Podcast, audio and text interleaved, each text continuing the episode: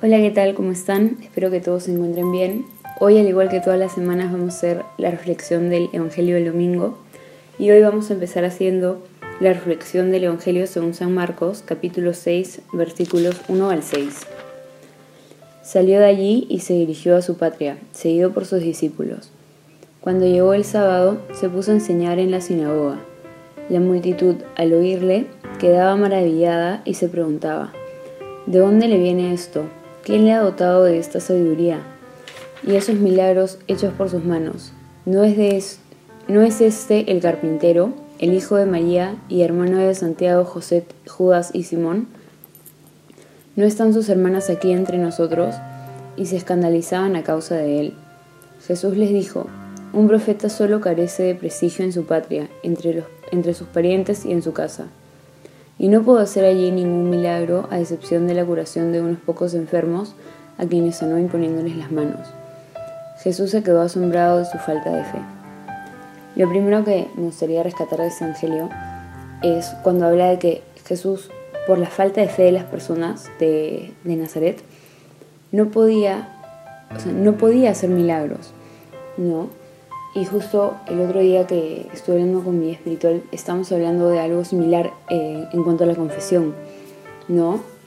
Que si nosotros no le pedimos a, Dios la gracia para, para mejorar tal vez alguna dificultad que estamos enfrentando y, o algún pecado que, que confesamos durante la confesión, vale la redundancia, Él respeta tanto nuestra libertad incluso en eso, ¿no? Y que es, es como si nosotros le pusiéramos una traba para que Él nos sane, ¿no?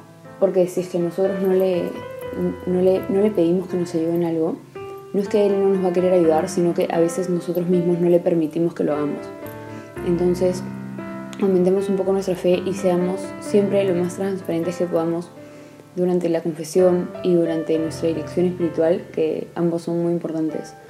Porque si no, bueno, la confesión puede incluso llegar a ser inválida, pero nuestros directores espirituales tampoco nos pueden ayudar si es que, si es que, no, les, si es que no somos transparentes con ellos, ¿no? Por más de que de vergüenza, que es completamente entendible es completamente humano, siempre hay que buscar la transparencia porque si uno no le dice al doctor cuáles son sus síntomas, pues el doctor no te puede medicar adecuadamente. Y es lo mismo en, la medida espiritual. Y lo siguiente que, que me gustaría también mencionar es cuando Jesús dice que es en su propia casa donde un profeta no es, no es escuchado, no es prestigioso, prestigiado creo que se dice, perdón. Eh, y esto de hecho nos pasa también muchas veces a nosotros, ¿no? Si nosotros nos ponemos a pensar, tal vez eh, bueno, a la, mayoría de, las personas que, escuchan esto probablemente no nos conocemos cara a cara, pero si es que yo fuera tal vez una de sus mejores amigas o si fuera su hermana, ustedes conocerían también cuáles son mis defectos y mis debilidades.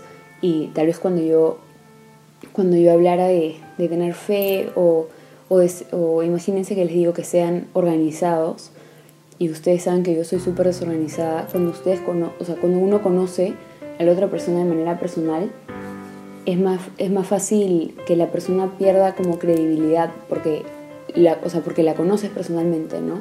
Y de hecho, bueno, Jesús no, no era que las personas conocían sus debilidades o sus defectos, porque Jesús, bueno, efectivamente no, no, no pecaba, pero igual el conocer a una persona personalmente, vale la redundancia, como que le quita de, de alguna forma este, esta mística que tendría un profeta típicamente, ¿no? Porque es alguien que probablemente había crecido con muchas de las personas a quienes ahora les estaba predicando, o tal vez eran adultos que lo habían visto crecer a él. Entonces, muchas veces, esto también, eh, algo que comentó el padre en homilía, para ellos era algo muy cotidiano ver a Jesús. Entonces, ellos no pensaban de que él podía estar obrando, porque era como un simple carpintero, por decirlo de alguna manera, ¿no? Como ellos mencionaban en el Evangelio. Entonces tal vez nosotros a veces tampoco estamos permitiendo que, que Dios obre en lo cotidiano, porque tal vez no creemos que Él puede sacar nada de ello. Por ejemplo, esto era algo que, que también comentaba el Padre.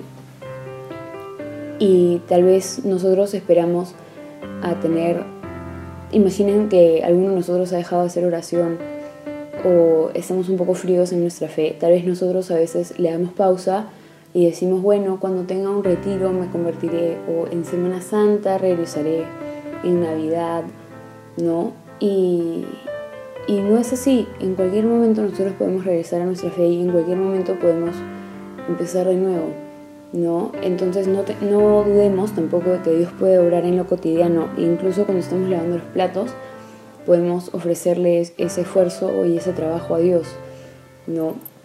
Porque Él está presente con nosotros siempre. Otra cosa que, que mencionaba también el Padre en la homilía, que hoy la voy a citar mucho porque de verdad la, la homilía fue muy buena. Y, y, de hecho tuve la oportunidad de ir a misa presencial, entonces me impactó aún más. Eh, era cómo era que en los evangelios pasados habíamos visto que Jesús había hecho grandes milagros deteniendo la tormenta o, sanando a una enferma, pero aquí vemos cómo las personas eran incrédulas. Y esto también eh, nos muestra que, que lo que el mundo da es muy efímero. No, y eso nos puede pasar también a nosotros en nuestras vidas. Entonces no debemos poner nuestro valor en, en lo que los demás dicen de nosotros o o en las cosas que nosotros conseguimos en la vida, ¿no? Ya sea laboral, eh, en, nuestras relaciones, no debemos basar nuestro valor en, en, aquellas cosas, sino debemos basarlas en que somos hijos de Dios. Porque, por ejemplo, si Jesús hubiera basado su valor en lo que las personas decían de él, pues claramente en Nazaret, por ejemplo, que no creían, que la gente no tenía fe, él no, o sea, no vemos que él se, se desanime por eso o que piense que no es capaz por eso, porque esa no es la verdad, sino que la opinión que los demás tienen sobre, un, sobre nosotros, sobre uno, no es lo que nos define, ¿no?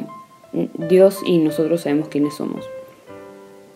Y finalmente me gustaría también eh, mencionar una frase de la primera lectura, que fue del libro de Ezequiel, que decía, te acepten o no te acepten, sabrán que hubo un profeta entre ellos. Y usualmente siempre termino haciendo una conexión con el, con el apostolado en estas reflexiones del Evangelio, y es porque de verdad es una de nuestras primeras eh, funciones y tal vez llamarlo incluso obligaciones como cristianos. ¿no? Nosotros decimos en el credo que creemos en la iglesia que es una santa católica y apostólica, porque el apostolado de verdad es algo muy esencial para nuestras vidas y sobre todo para aquellos que, que están consagrados a la, al Sagrado Corazón de Jesús, ¿no? Y, y nosotros tal vez a veces sentimos que deberíamos tal vez invitar a, algún familiar o algún amigo a que vaya a misa con nosotros, pero después como nos da vergüenza o pensamos que igual nos van a decir que no, entonces para qué intentar, pero esta lectura nos dice, te acepten o no te acepten, sabrán que hubo un profeta entre ellos. No, no le quitemos a las personas la oportunidad de conversión. Si ellos no lo aceptan, pues está en ellos. Pero si nosotros ni siquiera le damos esa oportunidad cuando sentimos que algo dentro nuestro nos está impulsando a hacerlo, eso es el, Espíritu Santo que nos está dando una gracia y nos está invitando a ser apostolado. Entonces, si nosotros la rechazamos, quién sabe si es que esa persona quizás hubiera dicho que sí quería ir a misa y se hubiera convertido en esa, en esa Eucaristía. Entonces, siempre, siempre que, que sintamos una invitación a, hablarle a alguien de Jesús o de Dios, o sabemos que hay alguien que está alejado, cuando sintamos eh, una invitación a ser apostolado, intentemos aceptarla siempre. Claramente, con prudencia, pero, pero no le quitemos a, las personas esta, esta oportunidad de conversión, ¿no? Entonces, bueno, ya para hacer un, pequeño cierre eh, de lo que hemos reflexionado hoy día, es que no tengamos miedo a, a, abrir, a ser transparentes en la confesión y el lineamiento espiritual y que confiemos que también Jesús puede obrar en nuestro día a día y no, y no necesitamos de un gran milagro o una gran, una gran experiencia como tal vez lo es un retiro para volver a acercarnos a Él, sino que en lo cotidiano Él también puede obrar en nuestras vidas y nosotros le podemos ofrecer cualquier, cualquier momento que a nosotros tal vez nos parezca muy pequeño, pero ante los ojos de Dios va a ser muy grande si lo hacemos con amor. Entonces, bueno, eso sería todo por la reflexión de hoy y nos vemos la próxima semana.